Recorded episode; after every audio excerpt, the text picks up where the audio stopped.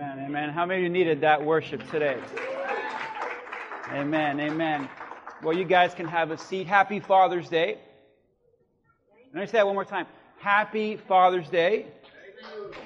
All right. Can we give it up for all the dads here we have here today? And we got a dad to be right here. We have a dad that happened to be this last Friday. So give it up for River that was born. And I want to thank you guys for your prayers. In fact, before we start, well, I'm going to do it after service. But I want to go to the book of 1 Samuel chapter 30.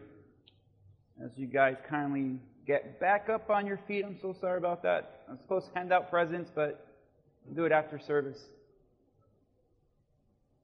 As we conclude our series on house rules, we started on Mother's Day. We're going to end it on Father's Day. 1 Samuel chapter 30, beginning at verse 1. This is what the Word of God says. And David and his men reached Ziklag on the third day.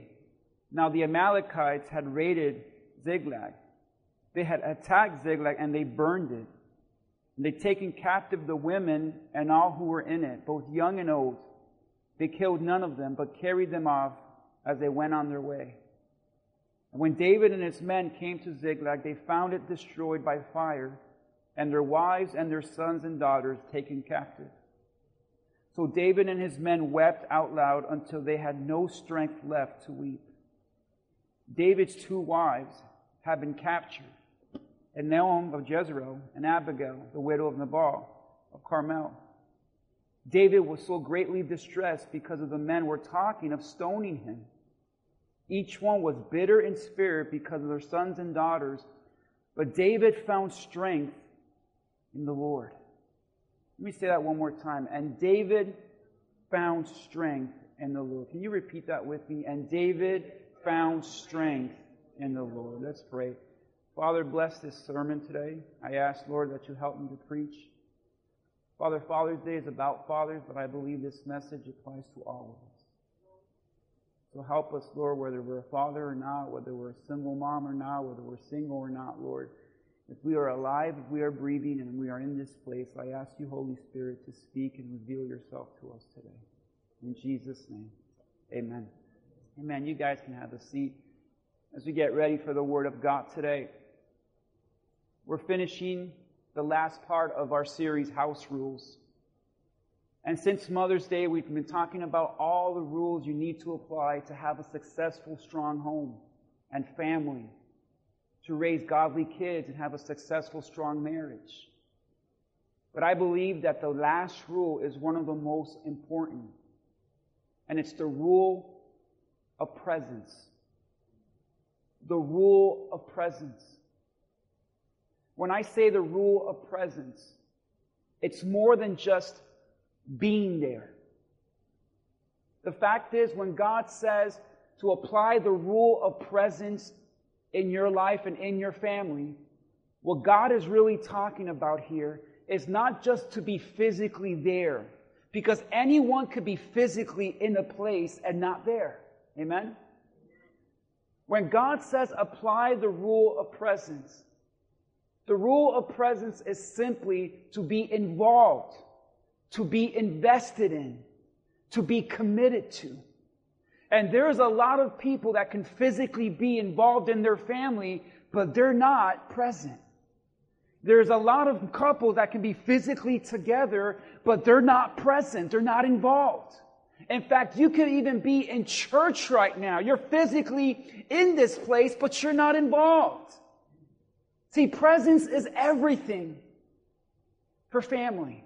Your presence in your family matters. Your presence in your marriage matter. And a lot of us don't even realize the importance of your presence there for your family. In fact, I recently heard this, this story over in South Africa that down in this, in this valley, they harbor these endangered white rhinos. And these white rhinos were so endangered, they were almost to be extinct. But something interesting happened. while there in the reserve, a lot of these baby elephants begin to, they began to just eat the vegetation. They began to eat all the food and all the trees. So the zoologists had this idea to really get these baby elephants over to the other side where the white rhinos were. A few weeks later, these baby elephants got together and formed a gang. True story. They formed this gang they got very aggressive and they started turning on the white endangered rhinos and they killed them almost all. And the zoologists couldn't understand why all these white rhinos were dying, but when they saw it through a surveillance video, they saw these gang of white, of little tiny elephants ganging up and killing all these rhinos and they couldn't understand why until one scientist figured it out. The second they removed the children from their parents, it changed their behavior. They realized the power and the impact of an absent parent.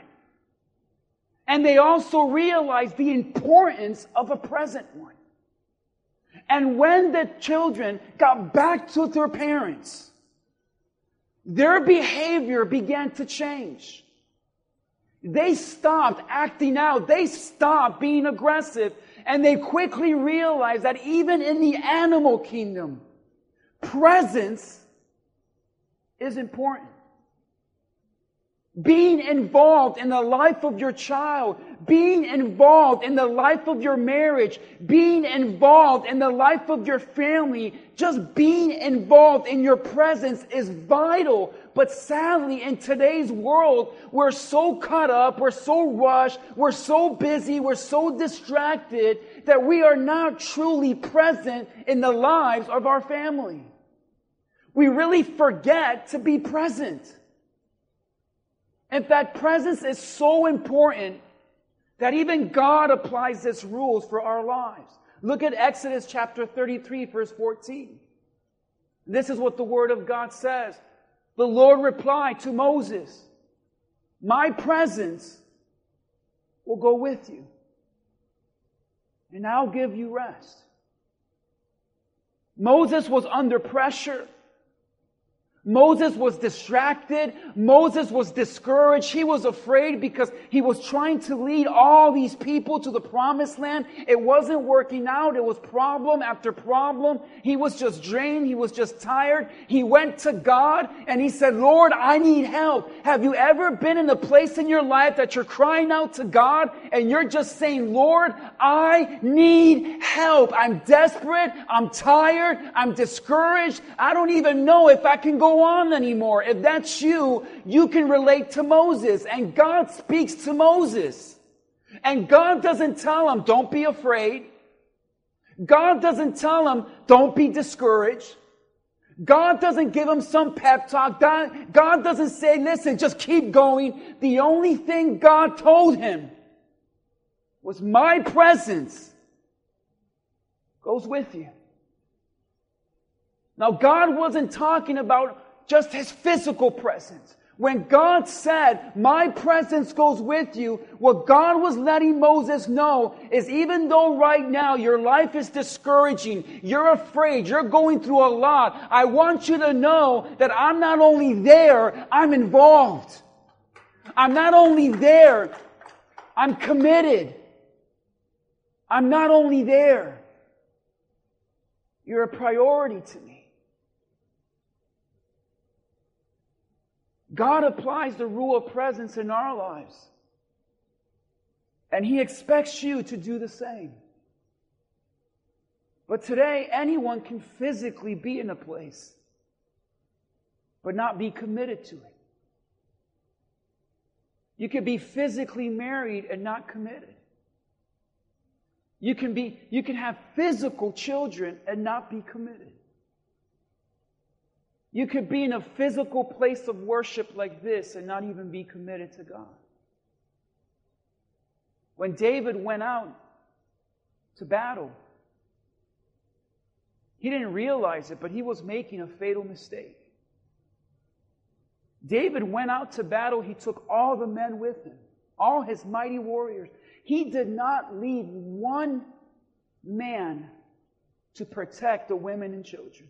What does that tell you about David, church? His priorities were on something else. He took all the men without even thinking, what if something happens to my wife? What if something happens to my children? See, when I read this passage, I realized that David was a great warrior, but he was a lousy father. David was a mighty warrior, but a terrible husband. Because it is evident through the scripture that while David went out to battle, he did not prioritize his family. And David went out to battle, and the Bible says he was victorious, he was successful, he was strong. But when he got home, he found it in ruins. He found that his family was gone. He noticed that the enemy had come in and taken them captive. Why did all of this happen? The simple fact, he wasn't present. He wasn't there. David was a great warrior.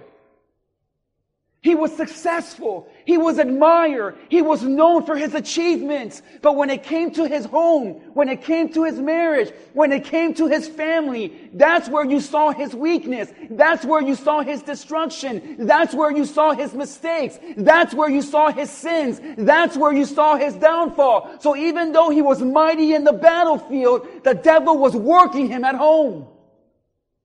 You know what I see today in our culture? We have a lot of great men, strong men, successful men. Who are lousy fathers, who are lousy parents. We have a lot of great people who are lousy moms, lousy parents. Because he wasn't present. David's men were so mighty. You can't even believe the stories. Sometimes I read the Bible and I can't even, God, can, is this real?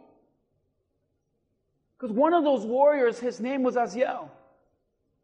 They nicknamed him the gazelle. That's in the Bible. He was so fast. Another one of those men was Benaiah. The Bible says that he got inside a pit with a lion to kill it. What a man! Another one was Jabin, who with, by himself with one spear, he killed 800 soldiers. One man. Eleazar was next to David when this huge army rose up against them, and Eleazar said, I'm not leaving you, let's fight. And Eleazar took on an entire army with David by himself. Some of these men that David were with, three of them were, they started a massive war and killed everyone for a glass of water to bring to David. My point, these men were no joke. These men were some of the strongest men that ever lived. These men were warriors. These men were strong. These men were impressive. But these men, when it came to coming home, they were lousy. I believe, like David, there are many great people who've done great things who have great accomplishments, who are mighty in the work field, not the battlefield, the work field. There are great men like David today that are losing their homes. They're losing their wives. They've lost their children. Because we're failing to meet our responsibilities, and that is to be present, involved, committed. See, the rule of presence, it doesn't mean I'm, I'm there. We say it all the time I'm there for you. What do you mean by that? When you say I'm there for you, it doesn't mean physically. It means I'm involved. I'm invested. I'm going to put in the work for this to work. I'm going to make sure I protect this home. I protect this marriage. I protect these children. I lead them the right way. It's not enough to be successful in the battlefield if I'm not successful in the home. It's not enough for me to have all these victories outside of the home. So when I get inside the home, I see the devil just destroying it. Is it enough to say I'm successful out there, but in here, honey, I'm sorry. I can't help it. See, David tells us that if you're not present, you could lose everything. Luke chapter 10, verse 10. An example of this, Martha was distracted by all the preparations that had to be made. She came to him and asked, Lord, don't you care that my sister has left me to do the work by myself? Tell her to help me. Martha, Martha, the Lord answered, you're worried, upset, distracted about many things. Notice what Jesus tells her. See, Martha she was physically in the house. Was she not, church? Say yes. But was she there? Was she physically in the house? But was she involved with Jesus? Was she physically in the house? But was she invested in what Jesus was doing? You understand now the rule of presence? The rule of presence doesn't mean I'm there physically. It means I'll be invested, I'll commit, I'll protect, I'll put in the effort, I'll do my best, I will listen to you, I will spend time with you. It's not just about being there. David was not present. And it, it affected his entire family. It affected his wife. It affected his kids. And we don't realize that we check out and we're not present. We're not invested. We're not emotionally involved with our family. We're not emotionally involved with our marriage. We're not emotionally involved with our kids. There comes a point that you're letting the enemy right in like David did. The minute David checked out and went to the battlefield, the enemy saw the opportunity and took over. See, we as men, we make this really bad mistake. We think that our only job is to be providers. And I hear it all the time from men. I'm a great man. I'm a great husband. I'm a great father. Why? Because I put food on the table. I put a roof over their heads. I provide for the family. But let me tell you something. Maybe single moms. I'm a great mom. Why? Because I work hard. I provide for them. I do the same exact thing. I don't need a man. And this is what we think greatness is. Why are you great? Well, look at what you're wearing. Why are you great? Look at what you're eating. Why are you great? Look at the house that I provided for you. Why are you great? Because the bills are paid. Woman. Let me tell you something, church. Since the beginning of time, presence has been a rule for the family. You see, when God created Adam, God told Adam, You are responsible for the ground of the earth. Before sin came, God gave him a job. So jobs are not punishment. You got to work. You want to eat? You got to work. And God gave him the responsibility of working. And then Eve shows up. And God said, for this reason, a man will leave his parents and cling to his wife, which literally means pursue and prioritize her. But God never said, Adam, now that you have a wife, you gotta stop working. He said, now that you're working, you also have to pursue, invest, and prioritize your family. Adam, it's not enough for you just to work. You have to prioritize and be present in the life of your family now. This is why we as men cannot say, I'm a great husband, I'm a great father, I'm a great person because I work. That doesn't make you great. You know what that makes you? Responsible. What makes you great though? When you do the other half God commanded. What makes you responsible is working and providing. What makes you great is pursuing and prioritizing. So you can be a responsible father and not a great one. You can be a responsible husband and not a great one. You can work and provide, but if you're not prioritizing and if you're not invested and present in the life of your wife and children, you are headed in the same path David did. You guys getting this? It's not enough to say, I work hard and provide. That's what David was doing. Why do you think David was out in the battlefield? Do you think David was out because he just needed blood?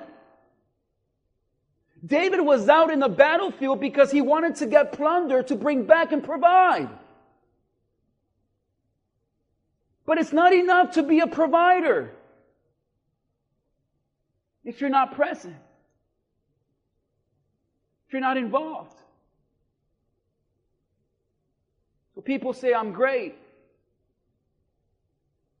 because I work hard. I'm a great mom, I'm a great dad, I'm a great person because I work, I provide, I cook, I clean. I'm a great parent. Why? Because I work so hard to give them in the best school, the best education. It doesn't make you great. Remember, it makes you responsible. The only thing that makes you great is saying, Lord, teach me to be present,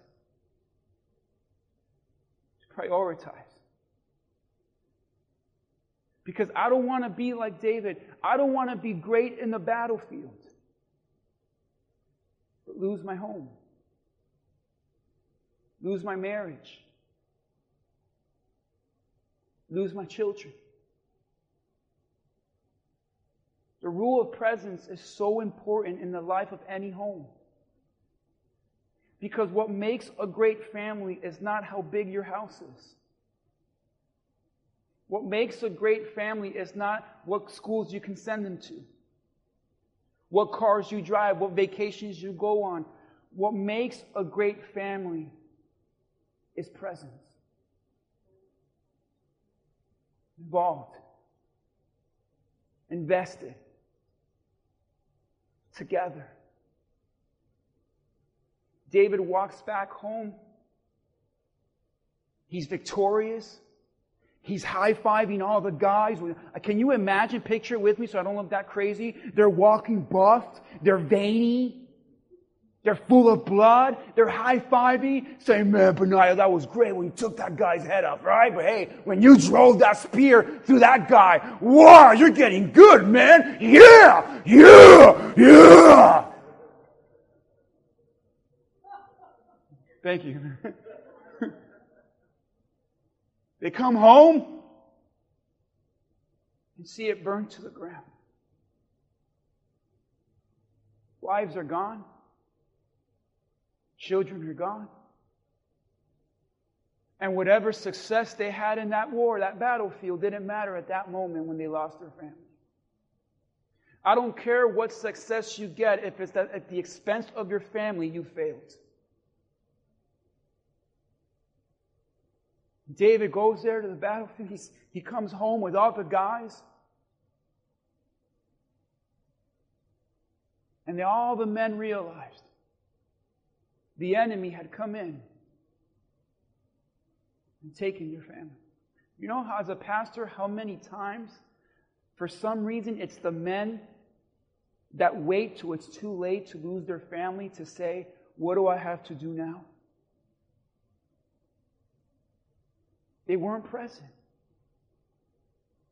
And the second David was absent, the enemy became present. The second you decide not to be involved in the life of your children, the devil will gladly take that responsibility. The second you decide not to pursue and prioritize your marriage, the devil will gladly have that wife of yours, that husband of yours. Verse 4, the Bible says, David and all his men wept. Some of the strongest men that ever existed just wept until they had no strength left. Have you ever been in that place in your life that you've cried so much the tears have run out? Have you ever been so discouraged so afraid, so beaten by life that all you could do was cry, but there re- there you reached a point where there was no tears left. That's where David and all these men were. Because I believe that one of the most difficult trials, David went through a lot of trials. He went through a lot of battles. He went through giants. He went through wars. He went through betrayal. He went through heartbreak. David went through so much. But there's something about David in this story that really grabs my heart. And parents, you'll relate. But I believe that David teaches us that the hardest, most difficult trial you could ever go through are the trials that involve your children. And I get a witness, parents? The trials that involves your son, the trials that involves your daughter, the trials that are hurting the child God blessed you with. This is why all these men, they went through it, but they survived. But the second it touched their family and child, these men broke. You look at the life of Job. And all these servants came to Job and they said, Job, You've lost your cattle. You've lost your business. You've lost your money. You've lost everything. And Job, he, he just wiped himself out. Okay, we'll get through this. Job, you're getting sick. The doctor called, you're sick. Okay, I'll get through this. Job went through everything, financial problems. He went through health problems. But when that servant came to Job and said, Job, your children are dead, that's when Job got to the ground. He tore his clothes. He put on the ashes and went through a deep, dark depression. There's something about trials that touch your children that break you. I thought about Pharaoh. He was stubborn. He did not want to set the people free in Israel. He went through plague after plague after plague. But the last one got him. When that plague touched his firstborn child and killed him, that's when he broke and said, set the people free. There's something about a trial that touches your child that will get you on your knees and running to God. And the Bible says they wept until they could weep no more. Because this was the most difficult trial. I believe David was going through guilt. Why wasn't I there? I believe he was going through condemnation. I can't believe I prioritized war and plunder and success over my family. He's beating himself up. Why didn't I leave some of my greatest men with them to protect them? And he wept. And he wept because he wasn't present. Men, don't wait till your family is gone to say, I should have done better. Don't wait to lose your child when they're 18 to say, I should have brought them to church. Don't wait for those divorce papers to say, I should have prioritized her. Don't wait for the devil to destroy, to say, I should have been closer to God. He wept because David had failed as a husband. He failed as a father. Successful in the battlefield. Failure at home. Is that not the story of many people today in our culture? Losing our children to the world. Losing our marriages because we just, we're just there, but we're not involved. We're not present. Being present means something interesting about this passage. There came a point that David had no idea, and all of those men had no idea that the enemy was attacking their wife and children. Which shows me that oftentimes you don't even know what the devil is doing in the life of your wife and kids because you're so busy being busy, you're not taking the time to see how are you, honey? Kids, what are you up to? Where's the devil at? What's he doing? I'm involved. I need to protect. I need to provide. I need to protect. I need to provide, but I need to prioritize. What are you doing? Honey, how are you? Kids, how are you doing in life? Let me help you. Kids, let's talk. Let's spend some time together. Honey, let's go out to dinner. Let's watch a movie. Let's see where you're at. What are you watching? What are you reading? What are you doing? Be involved, not just there. But David realized it. And he wept for his children. He wept for his home because this was the hardest trial of his life. And maybe you're in this position right now that you're saying, Pastor, this isn't a very happy Father's Day. But if you apply this sermon to your life, it will be for the rest of your life. Because in life, we go through these moments like David, the worst trials involve your family.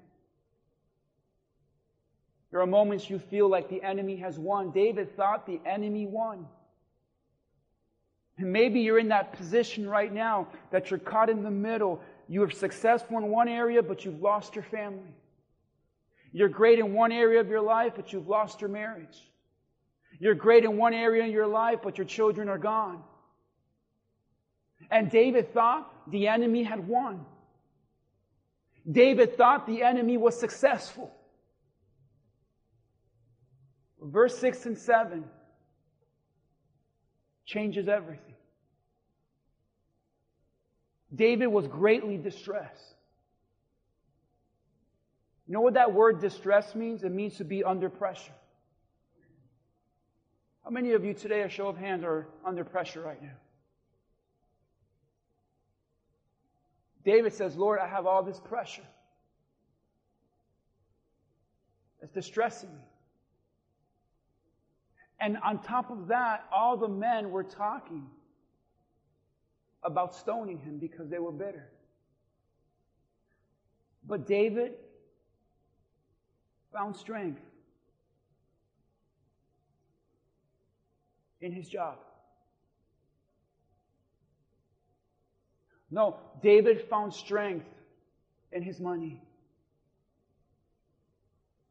David found strength in his pleasure. David found strength in his car. David found strength in his house. David found strength in his job. David found strength in his friends. David found strength in his hobbies. No, David found strength in the Lord.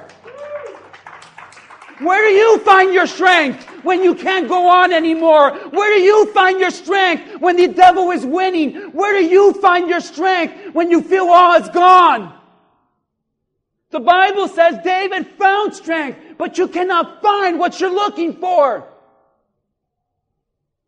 So David had to look for God to find them. The problem is too many men, their eyes are not looking for God because your eyes are on other things.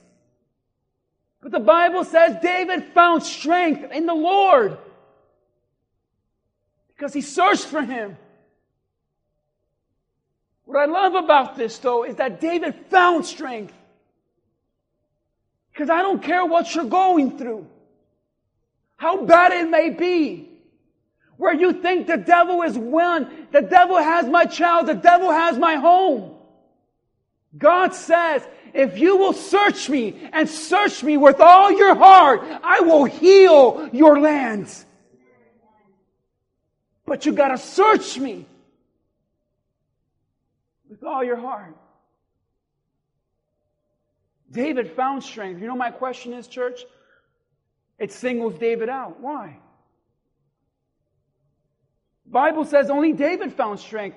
But would you agree that David was not the only one that lost his family that day? David was not the only one that lost his wife. David was not the only one that lost his marriage. David was not the only one that the enemy attacked. David was not the only one that was depressed and discouraged and under a lot of pressure. But why is it that the Bible says David found strength in the Lord? And the Bible does not say, and all the men found strength in the Lord, is because while all the other men were busy crying and being bitter and blaming, David went alone and found God. See, if you would quit your whining and crying and complaining and blaming and run to God, you actually might do something for your family. So you have a choice to make.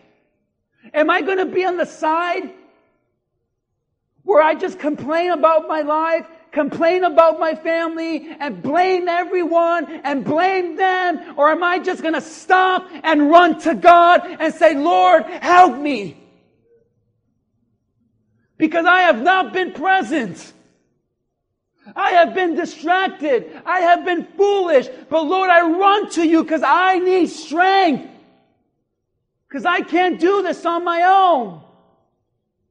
Before David searched for his family, he searched for God. Before you can even do anything about your circumstance, do something about your circumstance with God. Before you can even ask God to fix your marriage, fix your relationship with God. Before you can even think about God doing something in the life of your children, why don't you tell God, do something in my life? I'm tired of people going to God to fix things, but they have no relationship with Him. David found strength in the Lord. Because those are the two choices you have. Are you going to rely on me and run to me? Even, even if you're going through the hardest trial even if you're going through where your kids want nothing to do with you and the doctors give you this report and you're going through this crisis and you're going through this, David said, Lord, I can't. Lord, I can't even cry anymore. Lord, I can't even, I can't even go on anymore. And the Bible says David found strength. There was something when David got alone with God that the Bible says David asked God, Lord, do I go after them or not? That's what the Bible says. When I first read that, I said, What kind of question is that? Of course you go after them. That's your, that's your woman, bro. That's your kids. Come on. But then I realized what David was doing. It was actually David that was right and I was wrong. When David went to God, he said, Lord, I don't want to make another choice without you in it. I don't want to make another decision if you're not involved because the last time I made a decision without you, it cost me my family. How many of you are making choices without God? How many of you are running your life without the Lord? Come back to me and let me know how that goes. I'd like to know. Because David said, Lord, I need your strength. During Memorial Day, I left this, this car door open in my truck, and this little light bulb was on. And I ignored it. Did you know that? You know why? Because in my mind, I said, my truck is big. F 250, big tires, big car. That little old light bulb, it's not going to do anything. I left it. Few hours later, I come back, the car wouldn't turn on. I was humbled. And a lot of guys, we're like this. We think we're so big and so strong and so good that that little old problem, not a big deal. And you go ignored. You don't do anything about it. You do nothing to change it. All I had to do was close. I was literally right next to it. But I ignored it. Do you know how many men ignore the problems in their family? How many people ignore that little light bulb in your family that's telling you if you do nothing about this, it's going to leave you stranded? And sure enough, I got stranded.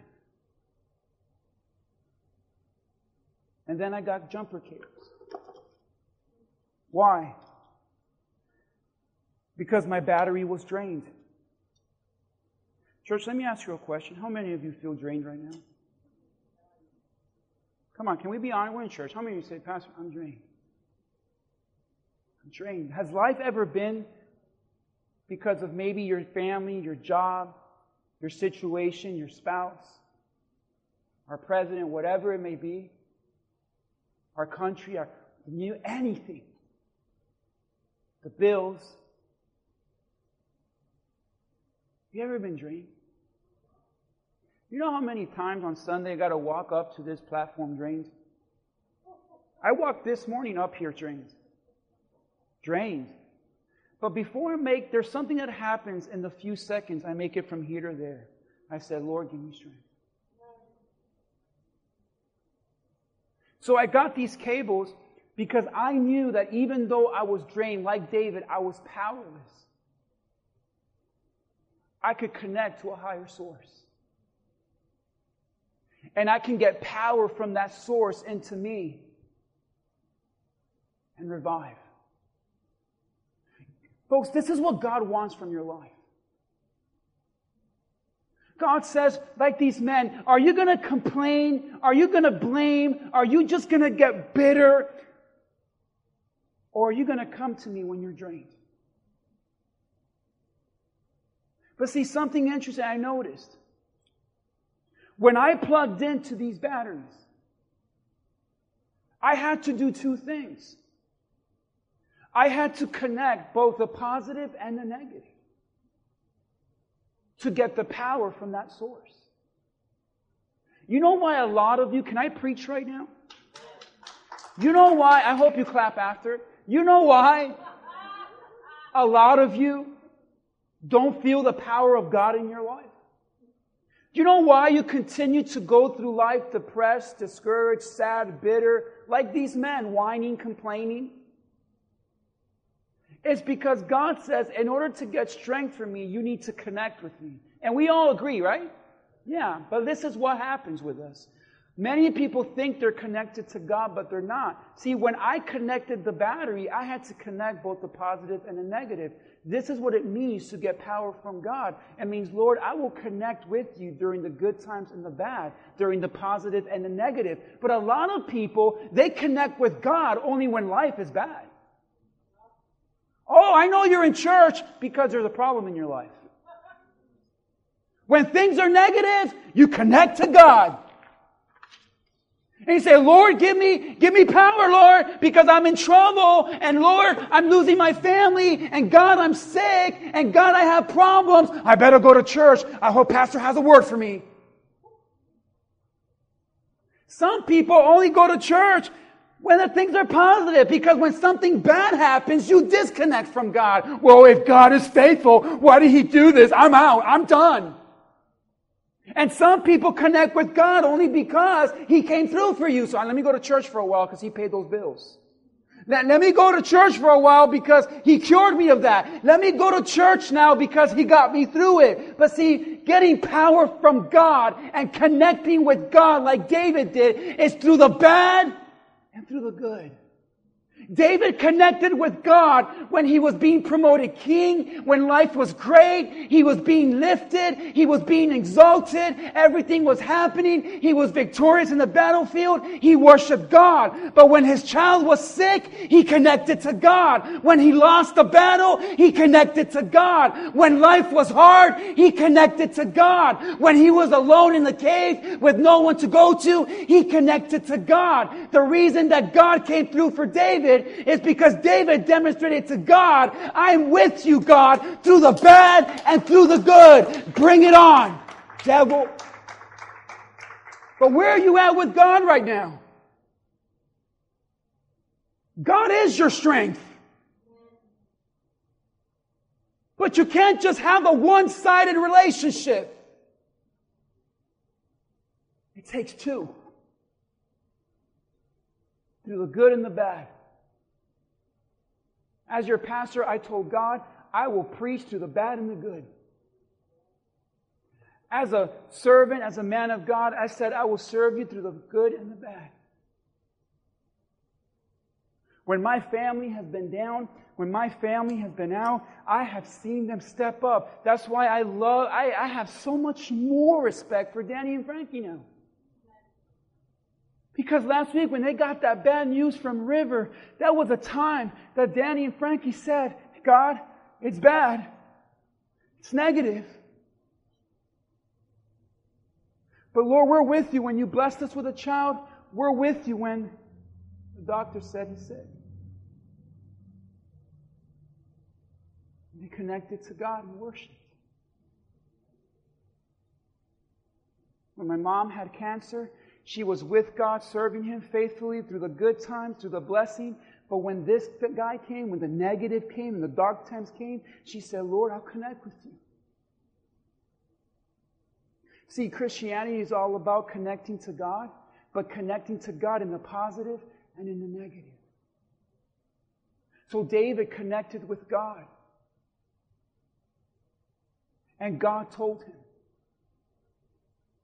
Go after your children. Go after your wife.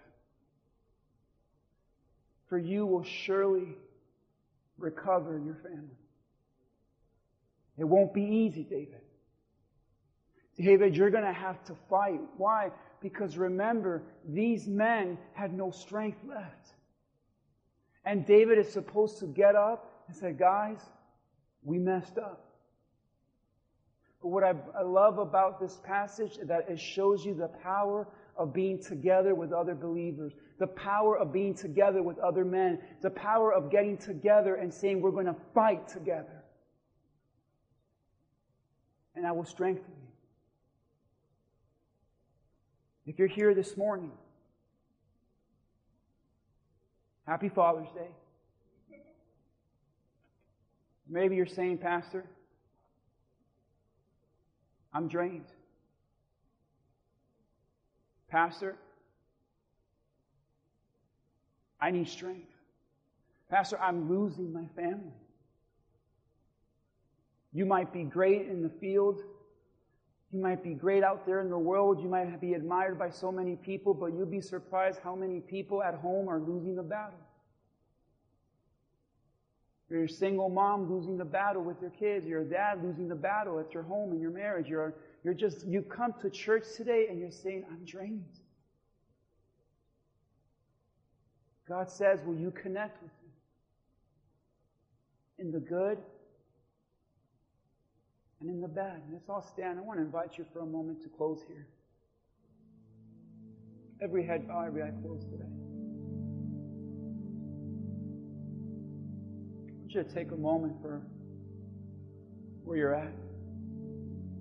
In a moment, I want to invite you to this altar. If you're drained, if you're disconnected from God, you're saying, Lord, I, am not even connected at all. You've gone through some positive times and now you're in the negative. Will you connect with God? Maybe you're here and the enemy has your marriage, the enemy has your children. You feel like the devil's won, the battle's lost. I love what God told David. After David searched for God, God said, You will recover. And I don't know who I'm speaking to this morning, but you're at a point in your life that you're wondering, Lord, can I recover from this? Lord, is it going to happen for me? What's going to happen? Lord, I don't know what to do. But the very first thing I invite you to do before you even think about fixing your marriage, your family, your life, we've gone through weeks of speaking about the home.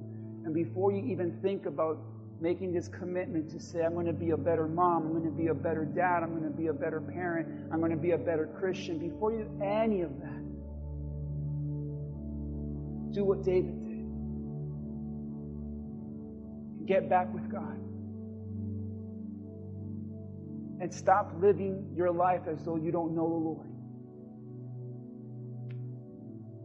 And David humbled himself before God and said, Lord, I don't want to make another move without you. So if this is you this morning, you're saying, God, I'm drained. God, I'm tired. Lord, I need your strength. I will fight for my child. I will fight for my marriage. I will fight for my home. But Lord, I first need to fight to get back to you. You are the source of my strength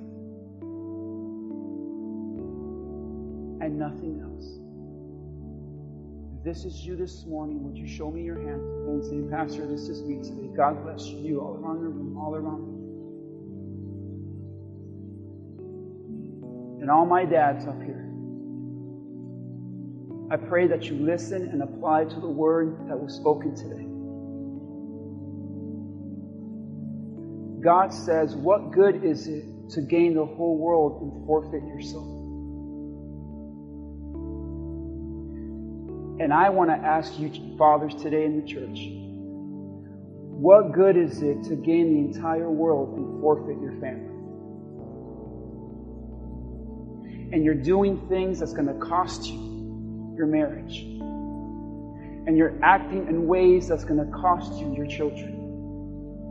And though you may be admired and successful and you work hard and you're a provider, I say this with love. You are responsible, but maybe you're not so great.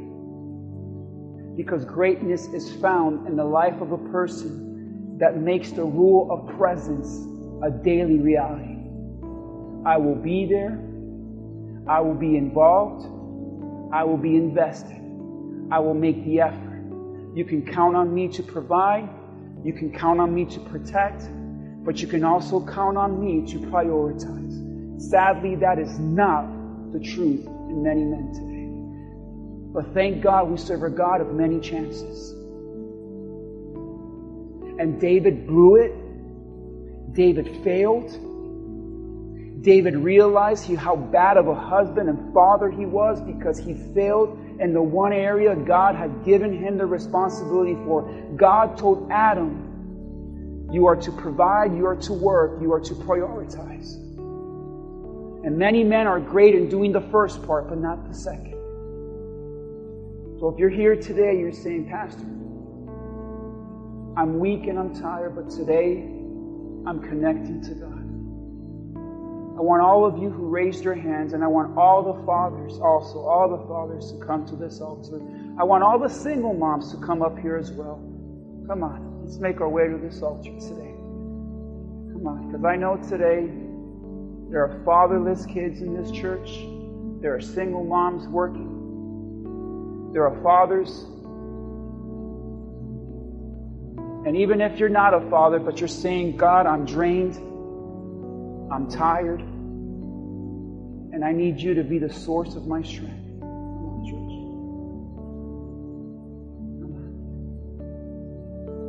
With every head bowed and every eye closed today, I want you to spend a moment with God today. I want to first pray for those who are drained. Life has you drained. You barely sleep. It feels like the devil is just fighting you lately. And God says, you're going to have to keep fighting but your strength is going to come from me. And God told David, You're going to recover from this. Heavenly Father, in the name of Jesus and no other name, I pray and I lift up all those who are drained, all those who need strength, to fight this battle that they're in. Father, I pray that you be the source of strength that they need. Father, forgive us when we find strength in other things. We put our trust in other needs. And we humble ourselves today and we ask you, Lord, as a church and as a body, that we will connect with you through the positive and the negative. But Lord, we need your power. We need your strength. So, Father, I pray for the homes. I pray for the marriages. I pray for the families that the devil is just fighting right now. Father, before we fix our family, let us fix ourselves with you. Father, I pray for all the children. Maybe the children right now that aren't walking with you, that are growing up fast. Father, I would just pray that you somehow put your power upon them. Let them see their need for you like David did.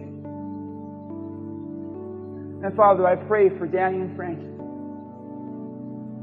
And I thank you, Lord, that they connect with you in the positive and the negative. And I know, Frankie, Lord, I know, Frankie, when Danny, when they worship now here, they worship in spirit and in truth. Because they could be in the hospital right now, but this is the day the Lord has made. This is your day, and they're here worshiping you. So, Father, I pray that Danny and Frankie, you will recover from this, but you are going to have to fight. And the devil has them right now, but the devil won't have them forever. Father, we lift you up and we thank you for this message. And then, Father, I pray for all the fathers. Now, all the fathers, lift your hands up today, all the fathers. Father, I pray for all the dads here that they not only be responsible, but be great. You have given us responsible men that are great in the battlefield. Let them not be lousy at home. You have given us men that provide and protect, but do not prioritize. Father, I pray that you forgive us and help us to be the men you've called us to be. Father, I pray for Lewis who's about to be a father, and I pray, Father, that you put the fear of God in him to raise this child, Oscar, in the ways of your Lord. May he always prioritize him by first prioritizing you. And in Jesus' name, say it with me, and in Jesus' name, I have the strength to keep fighting. In Jesus' name. Say, devil, we gonna fight. Amen.